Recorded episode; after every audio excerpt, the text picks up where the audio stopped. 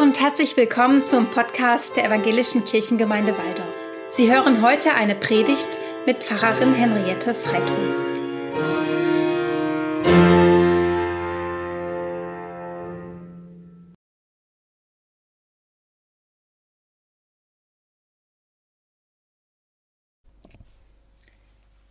Sie hören eine Predigt für den ersten Sonntag nach Epiphanias. Der Predigtext steht bei Jesaja 42, es sind die Verse 1 bis 4. Liebe Gemeinde, zu Beginn meiner Predigt möchte ich Sie gerne in eine Zeit mitnehmen, in der Jesus noch nicht geboren war. Etwa 500 Jahre sollte es noch bis zu seiner Geburt dauern. Ein Psalm spricht über diese Zeit. Es war eine Zeit, die für die israelitische Oberschicht, die damals im Exil in Babylonien festsaß, nicht besonders schön war.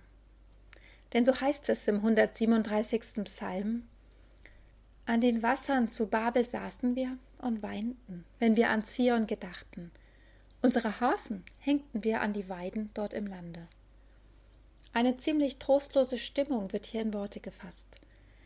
Die Menschen fühlen sich fremd und entwurzelt. Sie werden gebeten, fröhliche Lieder zu singen, doch sie können nicht. Aus ihnen kommen nur Trauerlieder heraus, in denen sie ihr Unglück beklagen. Sie sind fern von ihrer Heimat, dem Zionsberg in Jerusalem. Ihre Instrumente, denen sie sonst so fröhliche Klänge entlocken können, wollen sie nicht einmal mehr anfassen. Wie können wir Gott ein Lied singen? fragen sie. Wie könnten wir fröhlich sein? Die Babylonier haben uns gefangen genommen. Unser Tempel ist zerstört. Unser Gott hat uns vergessen. Wir sind heimatlos geworden. Unser Leben ist uns fremd geworden. Alles, was getragen hat, wurde uns weggenommen. Wir haben kein Vertrauen mehr ins Leben. So kann es Menschen gehen, denen etwas genommen wird. Vor 2500 Jahren genauso wie heute. Wenn ein Mensch gestorben ist, den sie geliebt haben. Wenn eine Hoffnung oder ein Wunsch sich in Luft auflöst, weil deutlich wird, das wird nie Realität. Wenn jemand die Diagnose einer ernsten Krankheit bekommt und die Leichtigkeit genommen wird, wenn die Unbeschwertheit im Zusammentreffen von Menschen abhanden kommt, weil immer ein Virus im Hintergrund mitspielt. Menschen können sich auch heimatlos und entwurzelt fühlen, selbst wenn sich ihre Adresse gar nicht geändert hat, aus welchen Gründen auch immer. An den Wassern zu Babel saßen wir und weinten. In der Trostlosigkeit Damals stand plötzlich einer auf und beginnt zu sprechen. Das, was er sagt, finden wir im zweiten Buch Jesajas, dem sogenannten Deutero-Jesaja. War der erste Teil noch von Gerichtsankündigungen und Weherufen geprägt, ist es nun seine Aufgabe, das Volk zu trösten und aufzurichten. Auch er kennt die Trostlosigkeit. Auch er könnte resignieren und verstummen, aber das tut er nicht. Stattdessen spricht er von einem Hoffnungsträger, der kommen wird, in Gestalt eines Gottesknechtes. Wir hören den Predigtext aus Jesaja 42. So spricht Gott der Herr: Siehe, das ist mein Knecht, den ich halte, und mein Auserwählter, an dem meine Seele wohlgefallen hat. Ich habe ihm meinen Geist gegeben. Er wird das Recht unter die Heiden bringen. Er wird nicht schreien noch rufen, und seine Stimme wird man nicht hören auf den Gassen. Das geknickte Rohr wird er nicht zerbrechen, und den glimmenden Docht wird er nicht auslöschen. In Treue trägt er das Recht hinaus.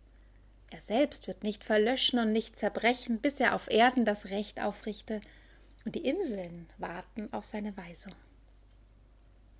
Das Motto, wer am lautesten schreit, setzt sich am Ende durch, hat für diesen Knecht Gottes keine Bedeutung. Er wird anders von sich reden machen. Das geknickte Rohr wird er nicht zerbrechen und den glimmenden Docht wird er nicht auslöschen. Einer meiner liebsten Verse in der Bibel, der mich schon durch manche schlechte Zeit getragen hat. Die Stärke dieses Gottesknechtes liegt in dem, was er nicht tut. Denn Gottesknecht findet keinen Gefallen daran, mich zu zerbrechen, sondern er hält seine Hand um mich, so dass meine eben noch glimmende Flamme sich vielleicht wieder zu einem neuen Feuer entzünden kann. Ein Knecht, eine Figur der Hoffnung also für Menschen, die dringend des Trostes bedürfen. Was wir nicht wissen und auch aus den Versen nicht herauslesen können, ist die Frage, wer dieser Gottesknecht ist Und bis heute diskutieren die Exegeten und Exegetinnen darüber. Vielleicht meinte der Prophet sich selbst, vielleicht auch eine einflussreiche Persönlichkeit der Weltpolitik, etwa den Perserkönig Kyros, der es etwas später dem Volk Israel tatsächlich ermöglichen wird, in die Heimat zurückzukehren und auch den Tempel wieder aufzubauen. Vielleicht denkt er aber auch an eine Gestalt, die erst in der Zukunft kommen wird, einen Messias, von Gott geschickt, der sein Volk am Ende der Zeit erlösen wird. Alle Deutungen sind möglich, und vielleicht müssen sie einander auch gar nicht ausschließen. Nun wird aber schon in diesen wenigen Versen klar, dass der Auftrag des Gottesknechtes weit über das hinausgeht, was ein einzelner Mensch, was eine einzige historische Person zu leisten vermag, bis an die Enden der Welt, dahin, wo, so hat man sich das damals vorgestellt, die Erdscheibe am Rand zu bröckeln beginnt und sich Inseln bilden, soll er das Recht Gottes tragen. Damit bekommt die Gestalt des Gottesknechts eine endzeitliche, eine eschatologische Bedeutung. Er soll die Königsherrschaft Gottes unter allen Völkern aufrichten. Religionsgeschichtlich ist dies ein wichtiger Wendepunkt. Aus dem Gott Israels, einem Provinz- oder Nationalgott, wird der universale Gott und Schöpfer der ganzen Welt.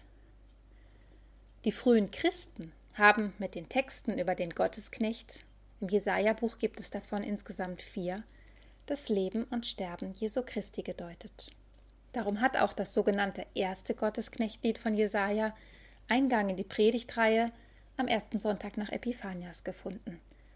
In Jesus Christus, so haben sie gesagt, verwirklicht sich, was Gott durch den Mund des Propheten damals über seinen Knecht gesagt hat. Denn Jesus steht Gott dem Vater ganz nah. Gott hält ihn. Und er ist mehr als Mensch. Er ist Gottes Sohn, mit dem Geist Gottes begabt. So erzählt es ja auch das Johannesevangelium von heute. Bei seiner Taufe durch Johannes kommt der Geist über Jesus und bleibt auch bei ihm. Und ähnlich wie beim Gottesknecht bekundet eine Stimme vom Himmel, das ist mein lieber Sohn, an dem ich wohlgefallen habe. Kein Wunder, dass die ersten Christen, selbst aufgewachsen im jüdischen Glauben, auf ihre ureigene religiöse Tradition zurückgreifen und das Wirken Jesu mit diesem Auftreten des Gottesknechtes deuten. Er wird das Recht unter die Heiden bringen. Das Recht Gottes ist in der Bibel kein starres Gesetz, sondern es zielt auf das Wohl der Menschen. Es klärt ihr Verhältnis zu Gott und zueinander. Es ist ein Orientierungsrahmen für das Zusammenleben, ein Schutzraum für das Leben. Zugleich schwingt in dem Begriff auch die Bedeutung Urteil mit, das zeigen vor allem die beiden Bilder vom geknickten Rohr und vom glimmenden Docht. Sie stammen aus der Gerichtssprache. In einer rituellen Handlung wurde über dem Verurteilten der Stab gebrochen. Sein Lebenslicht wurde ausgelöscht. Wenn von Gottes Recht die Rede ist, beinhaltet das also zugleich ein Rechtsurteil über uns Menschen. Aber Gottes Urteil ist kein Vernichtungsurteil. Er will, dass wir leben. Er will unser Leben und das der anderen schützen. Darum ist Gottes Gerechtigkeit nicht ohne den komplementären Begriff der Barmherzigkeit zu denken. Die frühen Christen haben gesagt, im Leben und Sterben Jesu erfüllt sich die Prophezeiung des Jesaja-Buches. Er wird die Geknickten aufrichten. Er wird denen, die kurz vor dem Erlöschen stehen, neues Feuer geben, dass sie brennen und ihr Licht leuchten lassen können. Er weist den Verzagten und Trostlosen den Weg zurück ins Leben. Ich denke zum Beispiel an das Gleichnis vom verlorenen Sohn oder daran, dass er sich mit Zöllnern und Sündern an einen Tisch setzt, um ihnen zu zeigen, ihr seid es wert. Jesus hat die Menschen durchaus mit ihrem Fehlverhalten konfrontiert und hat sie auch zur Umkehr aufgerufen, aber er hat ihnen das Recht Gottes nie um die Ohren geschlagen. An den Wassern von Babel saßen wir und weinten. So singt es das Volk Israel vor langer Zeit. Manche von uns könnten einstimmen. Andere würden vielleicht sagen, so weit sind wir noch lange nicht. Es geht uns doch gut. Schaut doch mal in die Welt hinaus. Aber wie es einem Menschen geht, das sollten wir nie beurteilen und bewerten. Wissen wir es denn? Und nur weil wir vielleicht nicht hungern und nicht frieren, kennen wir genauso die Traurigkeit, die Verzweiflung und die Angst. Wie geht die Geschichte mit dem Gottesknecht weiter? Es gibt noch eine weitere Nuance in der Deutung, die sogenannte kollektive Deutung. Der Auftrag ist so gewaltig, dass ein Einzelner ihn nicht bewältigen kann. Das ganze Volk Gottes ist aufgerufen, das Recht Gottes in die Welt zu tragen. Das Volk des alten Bundes genauso wie das des neuen Bundes. Jetzt kommen also wir ins Spiel, alle, die wir in unserer Taufe Anteil an Jesu Sache haben. Wir sollen nicht nur staunend hinsehen, sondern nach unseren Kräften und Möglichkeiten für das Recht Gottes eintreten, sollen den Schutzraum des Lebens achten, indem wir immer wieder versuchen, Gerechtigkeit und Barmherzigkeit in Einklang zu bringen. Denn der Gottesknecht erfüllt auch eine politische Mission, wenn er die Welt mit Gottes Recht konfrontiert. Allerdings nicht im rechthaberischen, gewalttätigen Sinn, sondern leise, aber werbend, menschenfreundlich. Es wird nicht alles wieder gut werden. Am geknickten Rohr bleibt die Knickstelle wie eine Narbe, die schmerzt. Und doch, es gibt eine Hoffnung, die stärker ist als die Bruchstellen unseres Lebens. Unsere Hoffnung liegt in jenem Knecht, den Gott erwählt hat, um durch ihn unsere Zerbrechlichkeit zu teilen und vielleicht eines Tages zu überwinden. Amen.